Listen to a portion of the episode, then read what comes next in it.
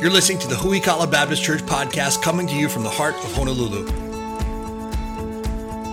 Huikala is a committed family of faith that loves Jesus and loves one another. Grab your Bible and prepare for preaching from the Word of God from Pastor Anthony King.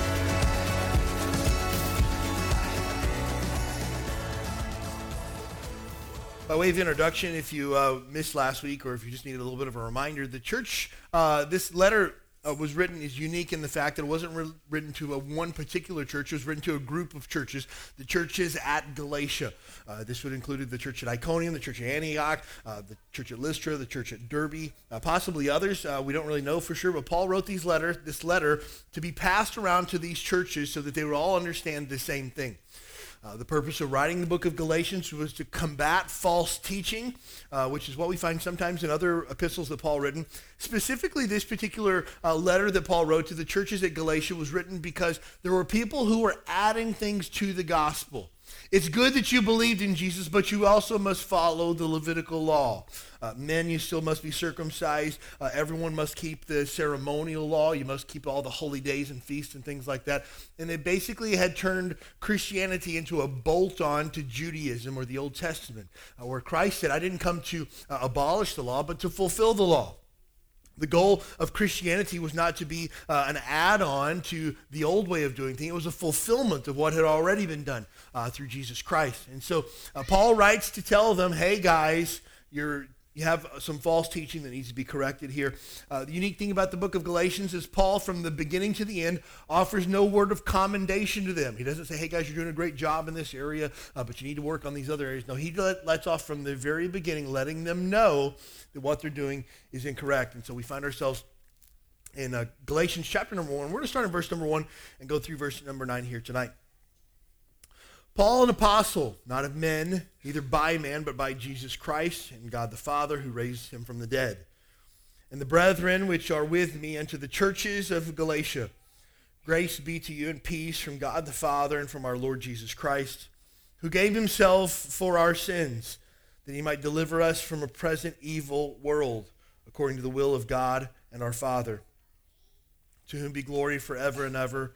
Amen. I marvel that you are so soon removed from him that called you unto the grace of Christ unto another gospel, which is not another, but there be some that trouble you and would pervert the gospel of Christ.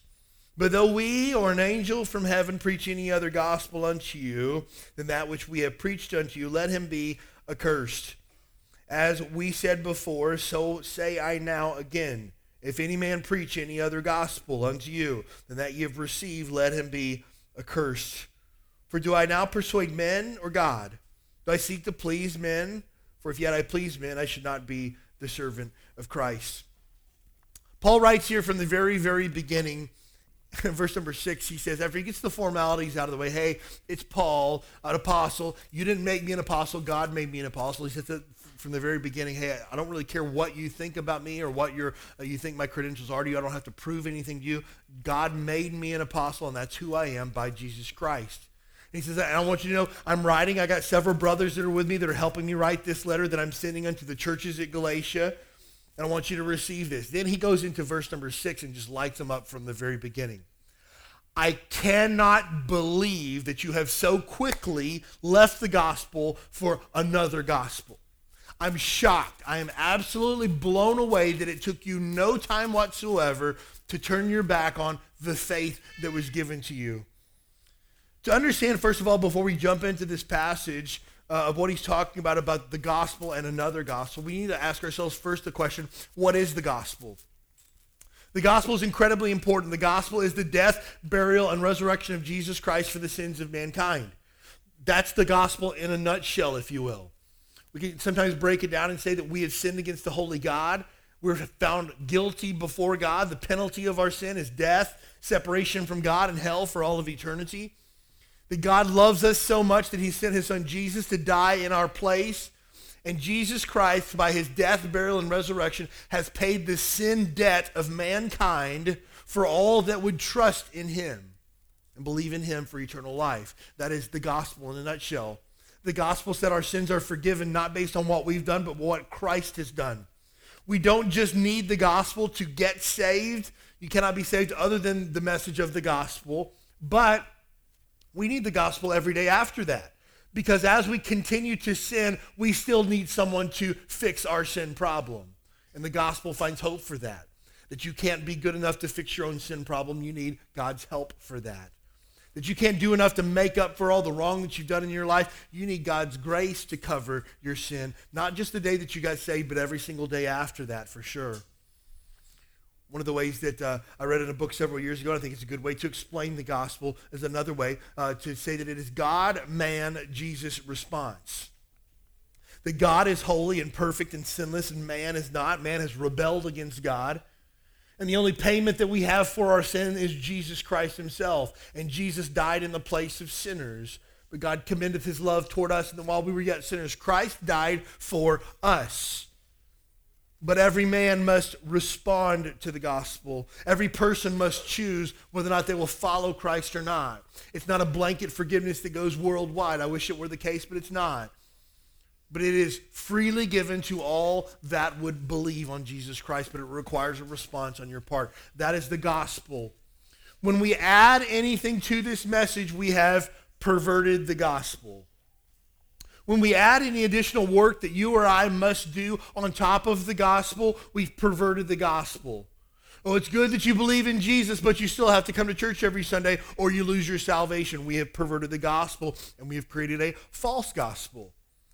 Yeah, you can get saved through Jesus, but you have to be good for the rest of your life. Otherwise, you'll lose that gift that was given to you. We've perverted the gospel when we add steps to the gospel, that it's good that you have faith in Christ, but you must also be baptized. You must also come to church. You must also take communion. We've added works to the gospel, and we've created now another gospel.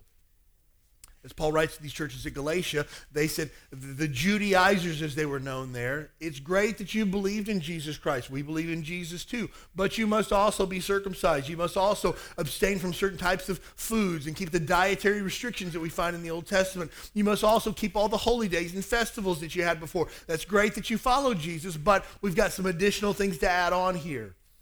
And unfortunately, some of the folks in the churches at Galatia bought it hook, line, and sinker, and Paul was angry. Not angry with the people, but angry with the fact that there was false teaching in the church. And he says in verse number six, I marvel that you are so soon removed. Think about it this way. Uh, you leave who we call a Baptist church and you come back a year from now and we're teaching a false gospel. You'd be scratching your head and go, how did we get here in just 12 months? 12 months ago, they were preaching a solid gospel message. Now it's overrun with false teachers. That's where Paul was at. He was frustrated. He was angry with a righteous anger. And let me just tell you this if you're going to get angry about something, get angry about the fact that people pervert the gospel. If you want to get frustrated by something, get frustrated by the fact that the majority of churches today are not teaching a pure gospel message where it would be easy for one to get saved. For us, we've had the opportunity to visit many churches. Uh, some were good churches, some were not so great churches. Some were downright heretical and false teaching churches that I've been to before. But the question I ask myself anytime I visited churches, if I was looking for Jesus, would I find him here? And if the answer to that question is ever no, we're not doing the work that we were called to do as the church. It's our job to help people find Jesus. And if they can't find him in our church, he cannot be found. It's important as we look through this passage, one of the reasons why we can be so angry at false teaching is first of all because Satan is a liar and he is the father of lies. He's the originator of every lie. Uh, the Bible says that he, Jesus himself said that Satan is the, a liar. And when he speaks, he speaks his own native language, which is a lie. And all lies are satanic in nature. The devil has been a liar since the very beginning. And so we can say any type of false religion that takes the focus off of Christ and puts it on something else, every single false religion, are you ready for this? Is satanic in nature because its lies originated with the devil himself. Let me just tell you this. I'm angry and frustrated by the uh, influence that Catholicism has in our world today, especially even in our island. I'm angry by that, but you know, I want you to help you with this tonight. I'm not angry with Catholic people. I, I hate the devil's guts, I'll tell you that much right now. I hate the system that the devil has built through Catholicism. But I have nothing but love for folks who are stuck in Catholicism. And I hope that you'll have the same love towards them because they've bought into a lie that was propagated by the devil. You see, only Satan would want to confuse the gospel. God wants the gospel to be crystal clear. The gospel is a very, very simple message. It's the message of the Bible from cover to cover, the gospel. And the only person that would want to confuse that message would be the devil. The only person who would want to muddy the waters and make Christ difficult to find would be Satan. And so, any type of religious system that causes confusion in the gospel, you can bet is satanic in nature. You see, only Satan would want to shift the focus off of the gospel and put it somewhere else. You see, the focus of the gospel is this Jesus Christ died for sinners. That's the focus of the gospel. Any religion that seeks to take the focus off of the gospel and put it elsewhere and let me just tell you this I don't care where you put the focus, if it's not on Jesus Christ, the only person who would want to do that would be Satan himself.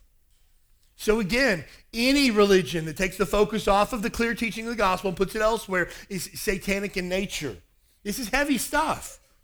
Because if we take the focus off of the gospel and we put it on, let's say, signs, miracles, and wonders, we've taken the focus off of Christ and put it somewhere else. If we tell people that the number one goal that, that God wants for your life is that you would do something like, say, speak in tongues, no, God's goal for your life is that you would repent of your sins and worship Him forever. We've taken the focus off the gospel and place it somewhere else. That causes confusion. When we take the focus off of what Christ has done for you and we put it on what you've done for Christ, we've made the gospel confusing at that point, and it's not as simple as it once was. That's a problem and it's, again, it's satanic in nature. You see, the false gospel takes the focus off of Jesus and puts the focus on me. This is one of the easy ways to spot a false gospel. It's not about Jesus and it's not about what he's done, it's about what I've done instead. Whether it be my religious works and the things that I've done, whether it's the fact that Jesus Christ came and died to make my life better. Jesus came and died on the cross so that I don't have to be poor, so that I don't have to be sick, so that I don't have to go through difficult times. And Jesus died for me just to make my life better. The focus is now off of Christ and what he has done and the worship of Christ, and the focus is now on me and who I am. Easy way to spot a false, gospel is when it's focused on me instead of Christ any religious system that would say it's a matter of what you do. It's a matter of how much you attend church or how much money you give or how many things that you do for God. And the focus becomes then about you and not about Christ. That's an easy way to spot a false gospel. It puts the focus back on me. One of Satan's tactics that he's so subtle with is mixing enough truth with enough error that it doesn't look bad on the surface. last year I had um, was doing some research on some teaching that I was doing through Ephesians, and uh, I began to do a lot of research about different religions and false religions and things like that. And uh, I had come across some things, some teachings online about Catholicism, and I found even amongst Catholics they were they disagreed on what they believed about certain doctrines and things along those lines. And so I thought to myself, I just want to go straight to the source. And so I went to Barnes and Noble and I bought a, a copy of the Catechism of the Catholic Church. And basically, this is their doctrine book about what they believe, and I began to thumb through it. And I was very surprised by how much Bible verses were in the Catholic Catechism because there were these completely and totally anti-biblical teachings that were found in this book, but they had supporting Bible verses. And they kind of made me scratch my head a little bit. And what I found was that the teaching was never in context. It was never a full passage of scripture. It was three or four words out of a verse that said what they wanted it to say. And I thought to myself, that's just like the devil to take a little bit of the Bible and confuse people with that and get them off track. You see, Satan, if he wanted you to believe a lie, wouldn't come out with a satanic religion and call it the Church of Satan. While there is a Church of Satan, and some people have bought into that. Most people are happy to just say that they believe in God, but don't really believe the gospel. Well, I believe that there's a God. I just don't believe that it's as easy as putting your faith and trust in Christ as your Savior. I believe that there is a heaven and a hell, and I believe that if we're good enough, we can make it to heaven, and that we can use Jesus and use our uh, own goodness and hopefully find eternal life one day. That right there is the, the very thing that Satan thrives on. You take a look at back in the Garden of Eden as he talked with Eve in the garden. He didn't just come out and say, God's a liar, don't believe him. He says, Did God really say that? Did he really say that if you eat of that tree that, that you'll die? He didn't really say that, did he? Probably not.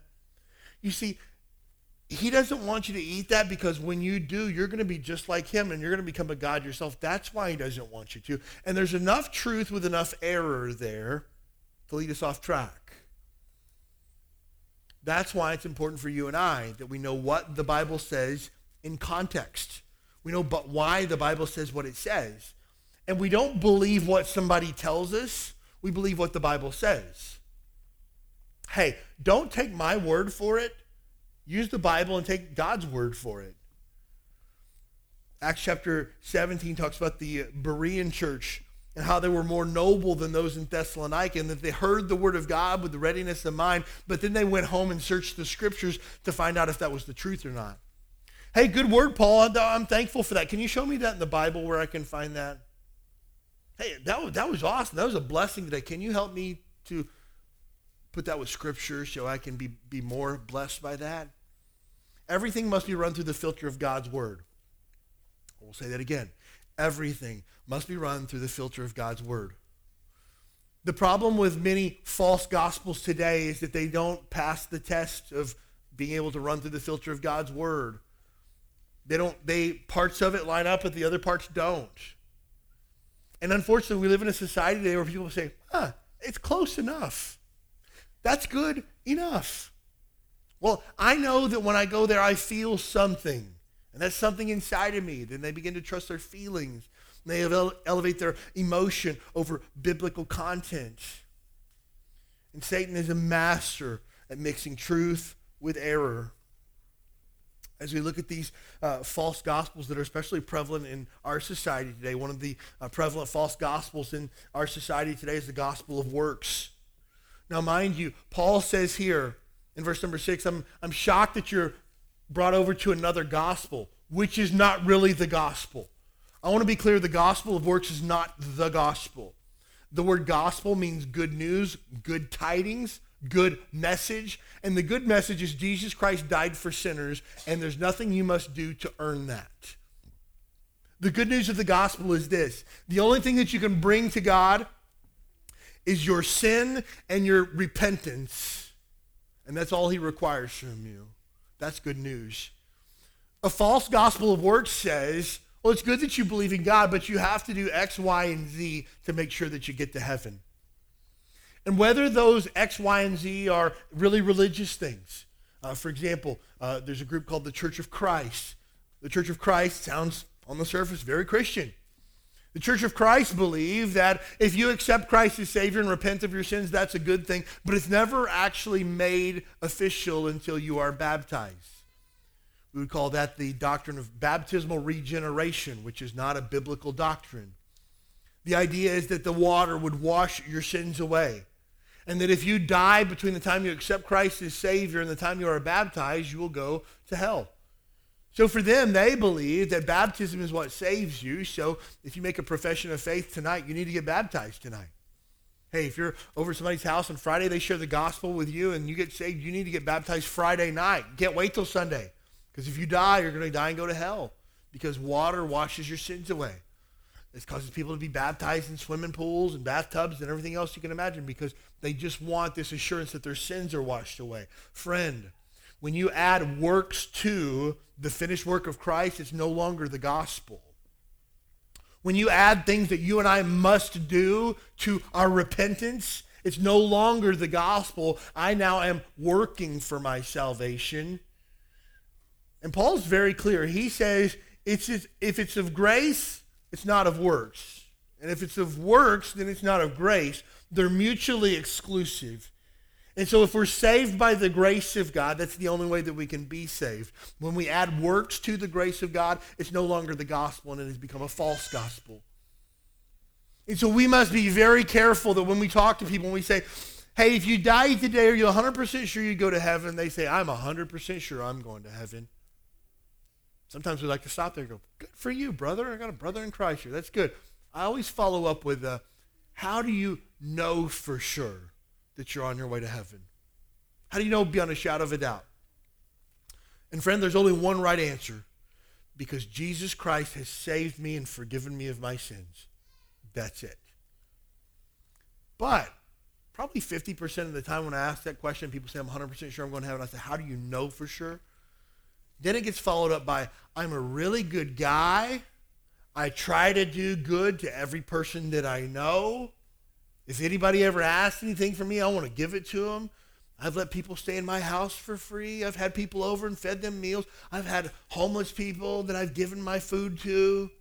I see that guy standing at the on ramp to the freeway every day. I roll down my window and I give him a dollar every single day.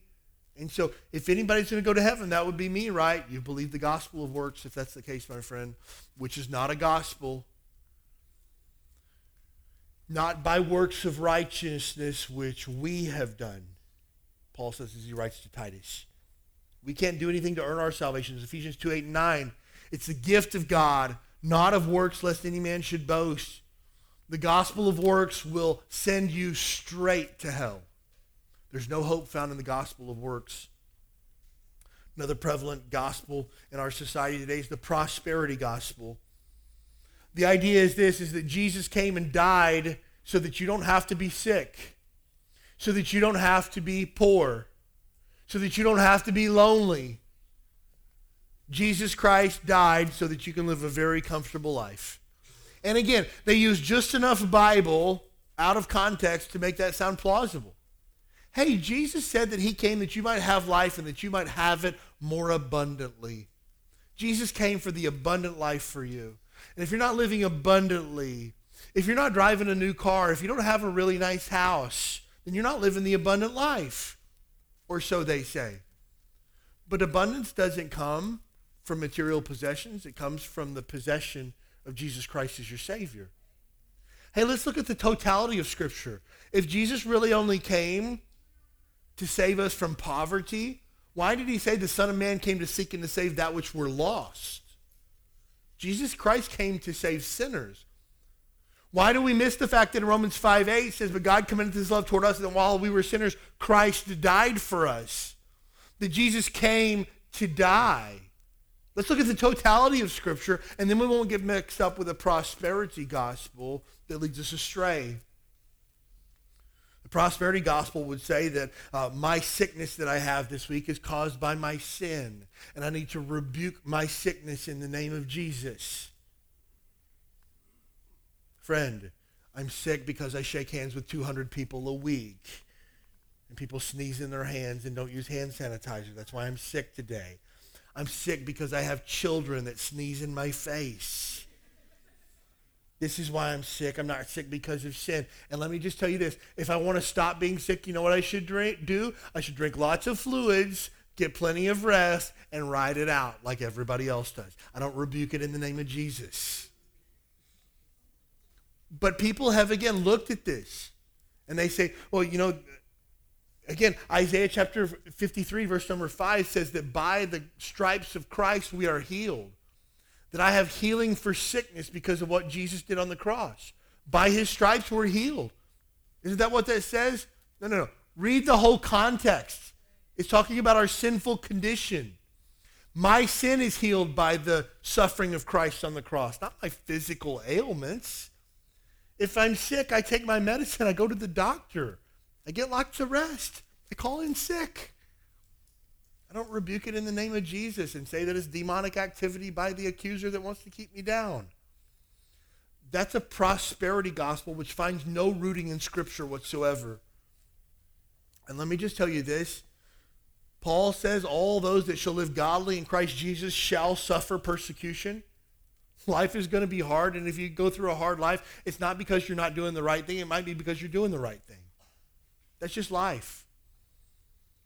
But a prosperity gospel is very popular today. Why? Because people want to believe that God exists to give me a new car. People want to believe that God exists so that I can drive a BMW. God exists because he wants to give me that new Tesla with the gull wing doors that I really, really want. Jesus died on the cross to make me healthy, wealthy, and wise. That's a prosperity gospel, which is not a gospel. And look, if the only thing that Jesus did was come to this world so that I could live a comfortable, prosperous, materialistic life, let me ask you this what happens when I die?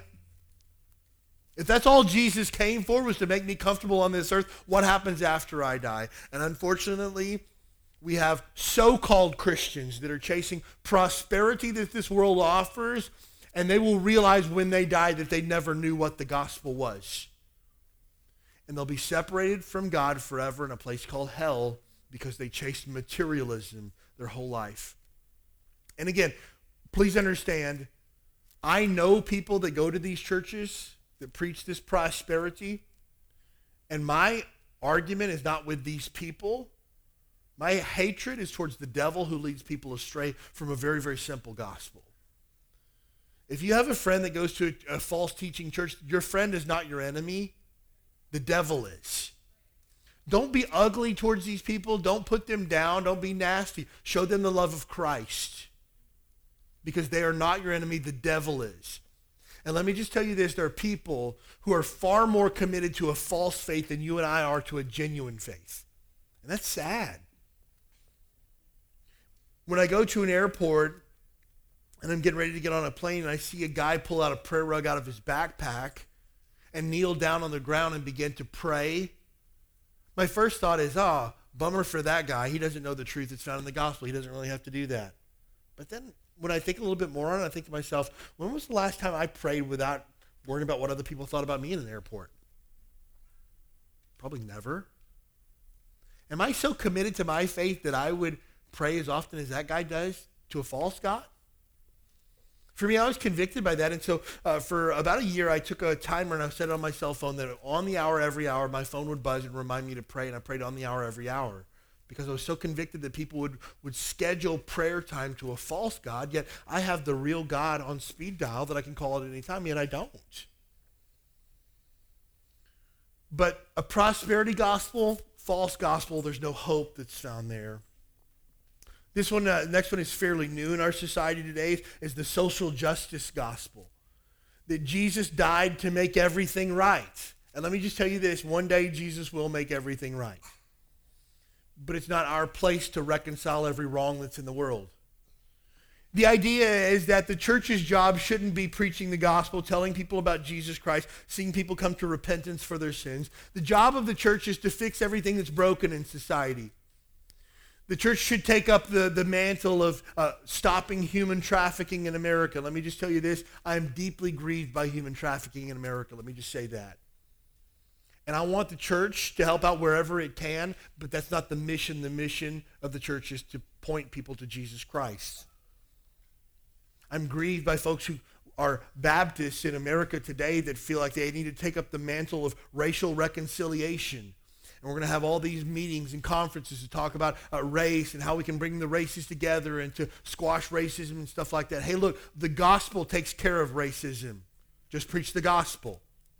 If you realize that we're all sinners before God, you'll realize that you don't, you're not any better than anyone else. And we don't have to preach about race. We need to preach about our sinful condition before a holy God. That's the issue here. Some folks believe that the, the goal of the church or the job of the church is to end poverty. Uh, that we should have some type of socialistic system where uh, everybody makes the same amount of money and everybody's equal and things like that. Hey, look, socialism, this is not a political statement, but socialism has never worked in any society in America. The problem is not making sure that everybody has equal, the problem is making sure that everybody has Jesus. And when the church begins to get involved in things that are not the mission of the church, we run astray of our true mission that we have, and we betray the gospel. Angela and I uh, probably, this has probably been four years ago now. Our church was fairly new. We were finding some ways that we could get involved in our community and ways that we could help. We found of another church here on our island that does an outreach to prostitutes in Waikiki. And one of their goals was to stop human trafficking and give these ladies a way uh, out of prostitution. And if you've ever been through Waikiki on a Friday night or Saturday night, you can see them walking up and down Kalakaua Avenue. It's a very real problem that we have in our city.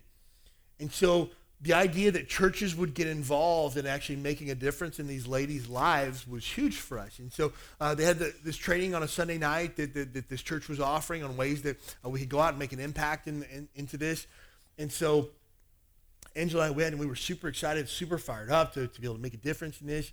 And so uh, they began to talk about ways that we could talk to these ladies and ways that we could offer them uh, places where they could stay and uh, maybe uh, tickets back home uh, and things like that. We could uh, do all types of things to get them away from these guys and, and to maybe alert the authorities and things like that.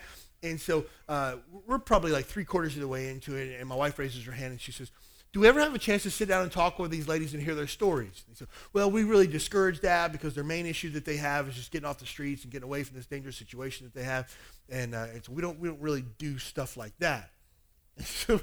My wife, she's stubborn sometimes. And she raised her hand again. She was like, so do we ever get a chance to talk to these ladies about Jesus? Well, we, we really discourage that because our goal is to get them safe and get them off the streets and get them out of harm's way. And so we don't want to do anything that would create a roadblock in any way from getting them to a safe place.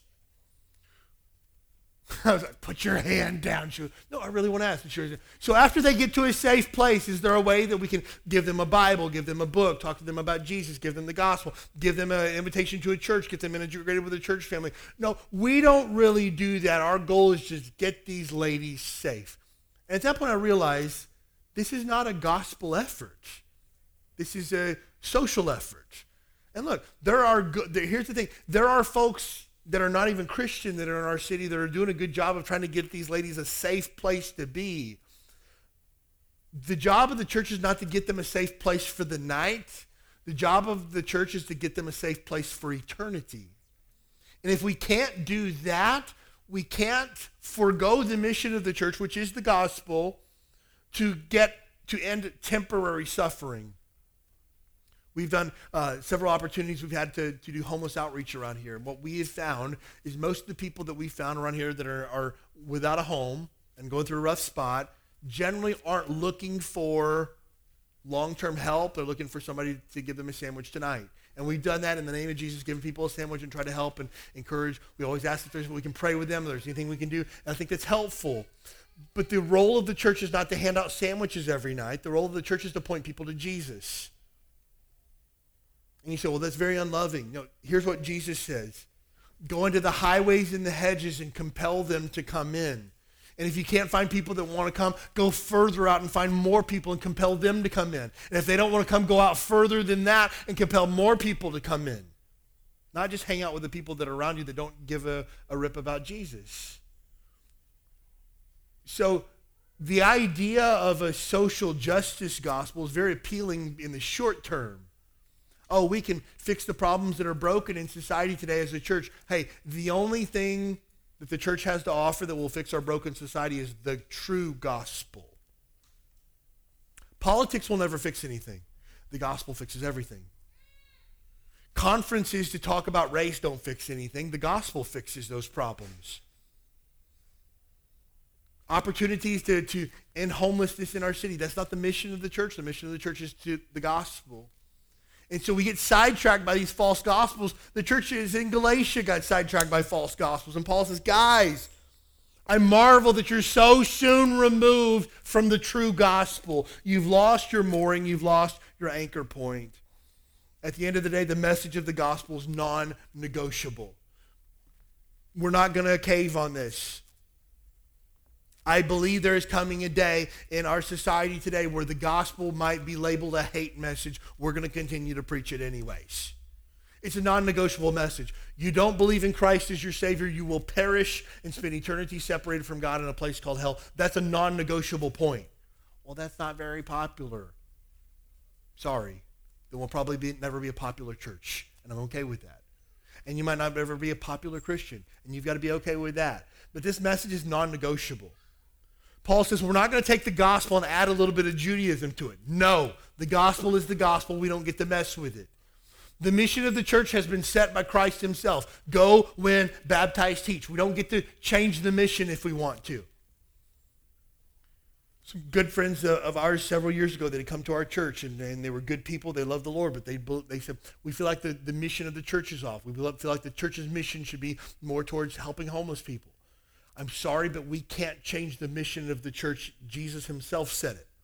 Well, we don't like the mission. Then you need to find another church. And they did. And I'm, I'm glad they did. Because we cannot change what Jesus has told us to do because it's not convenient for us. Take a look at verse number 8. But though we or an angel from heaven preach any other gospel unto you than that which we have preached unto you, let him be accursed. Paul says the message is non negotiable even if we say otherwise. Paul said this if you ever hear me with my own mouth say another gospel, you need to accurse me. You know what that says? Say that that person is going to hell. You're accursed. Get out of here. We don't want to hear what you have to say. Even if I say otherwise, don't believe any other gospel. He goes on, on to say, even if another angel tells you otherwise, don't believe it. I think that this is beautiful because we know that God is sovereign. We know that God sees the beginning from the end. We know that God knows what's going to happen from eternity past to eternity future. We know that nothing takes God by surprise. So fast forward to the 1800s, and a new religion comes on the scene called Mormonism that purports to have another testament of Jesus Christ. And it was revealed to Joseph Smith in the middle of the woods by an, you want to take a guess? An angel. And he has a new gospel that is preached now, a new testament of Jesus Christ. And the funny thing is, if Joseph Smith or anyone else who believes in the false religion of Mormonism would take time to read the book of Galatians, chapter number one, they would see that even if an angel tells you of another gospel, don't believe it. And so it's interesting to me every time I talk to a Mormon. Have you ever read the book of Galatians before? No, I never read it before. You should read it because it tells you that everything that you believe is wrong, even if an angel tells you that it's right. So the gospel message is non negotiable because the Bible is always authoritative. At the end of the day, the Bible says what the Bible says. It's the authority. I am not. Just know this. If you ever have a question about your faith, you're ever struggling with something or trying to figure something out, please let me know. As your pastor, I want to guide you and help you through that and point you to the Bible. Over the last several weeks, I've had really good questions that people send me via email about things like uh, supernatural sign gifts and Bible versions and stuff like that. I love answering questions like that and, and sending you back to the Bible uh, because the Bible is authoritative. And I want to teach you as good Christians to be self-feeders from the Bible. I don't want you to just believe, oh, well, my church believes this, or my pastor said that. No, no, no. I always want you to come back and say, this is what the Bible says. And that's why discipleship is so incredibly important, is to know what the Bible says and why you believe what you believe. Because when I'm talking with someone who claims to be a Christian, they say, well, my church believes X. I always tell them, well, what does the Bible say? Well, my pastor told me one time that this. Well, what does the Bible say about that? Well, my pastor told me that if I ever get sick, I just need to rebuke the sickness and claim that I'm, I am well. what does the Bible say about that? What about Paul who had health issues? What about Timothy who had health issues? What about people that died in the Bible from health issues? I don't know. I never thought about that. Let's go back to what the Bible says because the Bible is always authoritative. Let me just tell you this. Nobody's going to care who your pastor is. They're going to care what the Bible says. I'm going to tell you this. Outside of the Bible, I'm going to help you with this. Outside of the Bible, Anthony King has zero authority. Zip. None whatsoever. Nobody's going to care one day that your pastor was Anthony King. Did you know that? Nobody. People say, who's that? I have no authority of my own. The Bible has 100% authority. We can always go back and say the Bible is always true regardless of what we think about it. Final thought tonight, when we turn away from biblical truth, we turn to a false gospel. Anytime I want to go my own way and do my own thing and turn away from the Bible, I always turn to a false gospel. I also want to stop for a second here and, and give a caveat to tonight's message. Please understand that Huikala Baptist Church is not the only church in town that has the truth. I'm not saying that. I'm not saying that you have to be a Baptist church to have the truth. I'm saying if you don't fall in line with this book 100% of the time, you're not a biblical church. Had someone ask me one time, they said, Do you really believe that our church is 100% right on the Bible? And I said, Yeah, why? You don't think there's any, any area where we're a little bit off? And I said, No, why? He goes, Well, nothing can be perfect all the time. And I said, I agree with that statement. I said, But if you can show me from the Bible where our church or even I myself am wrong, I want to make it right immediately. So, as far as I know, our church must be 100% gun barrel straight on every matter as it relates to doctrine. 100% right.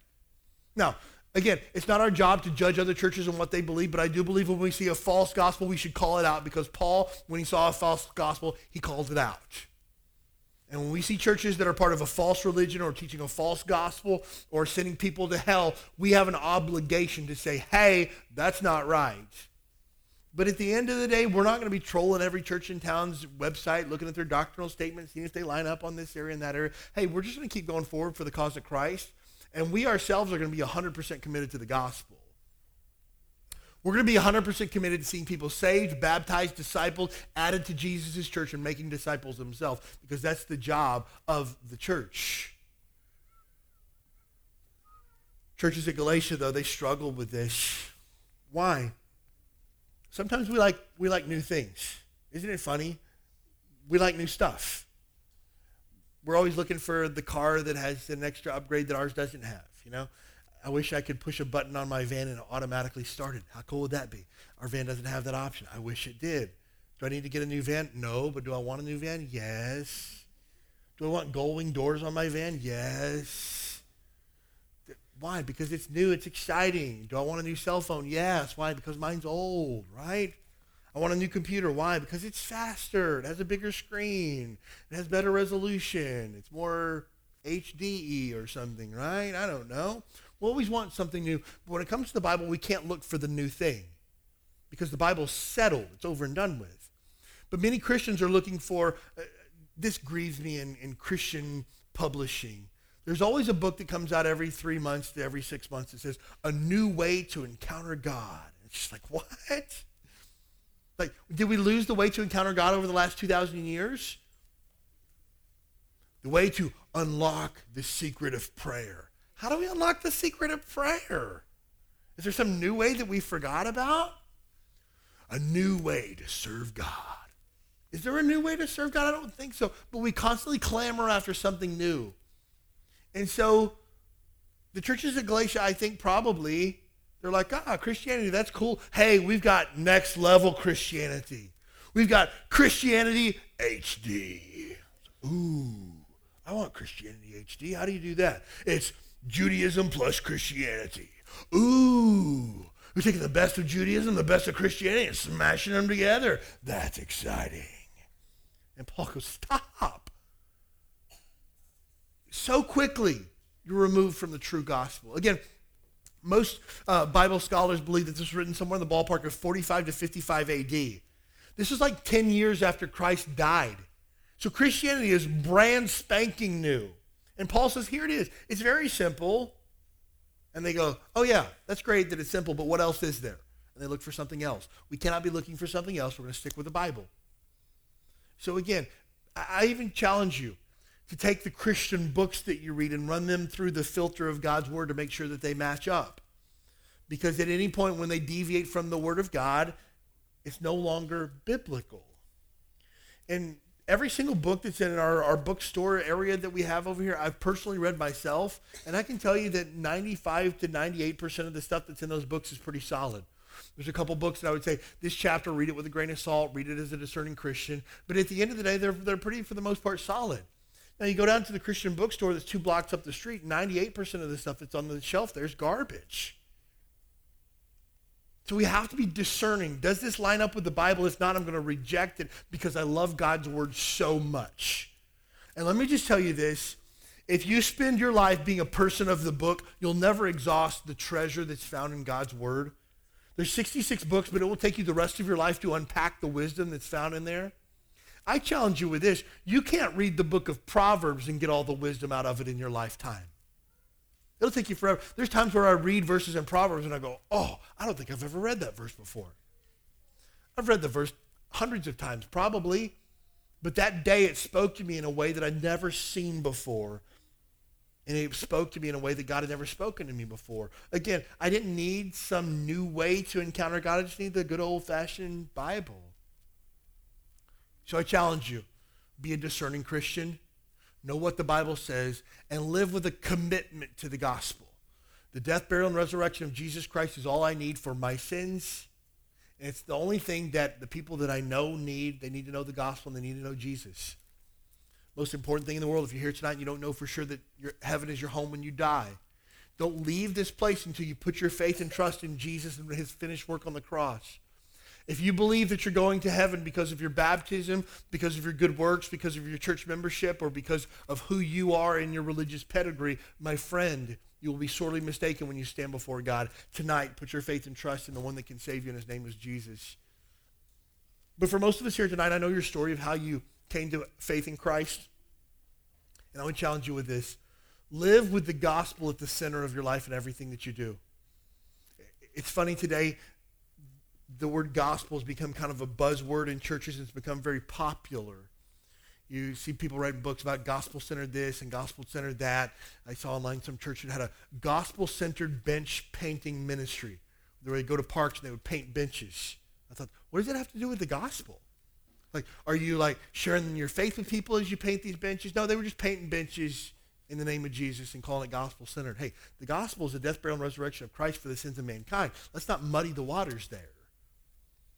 But I want to commit the rest of my life, and I want you to do as well, to commit it to the greatest story ever told, the gospel of Jesus Christ. The true, pure, unadulterated gospel that's found in the Word of God. It changes lives. It changed mine. I know it'll change yours and change the life of every person that you have the opportunity to share it with. Grab a handful of invites on your way out to tonight. Give the gospel to one person this week. Just one person. Just sow a seed this week and see what God will do with it. I promise you. God promises his word will not return void unto him and the gospel does all the work. I'm thankful to be a part of a church that's committed to the gospel. Let's continue to be a church that loves the gospel and shares it with others.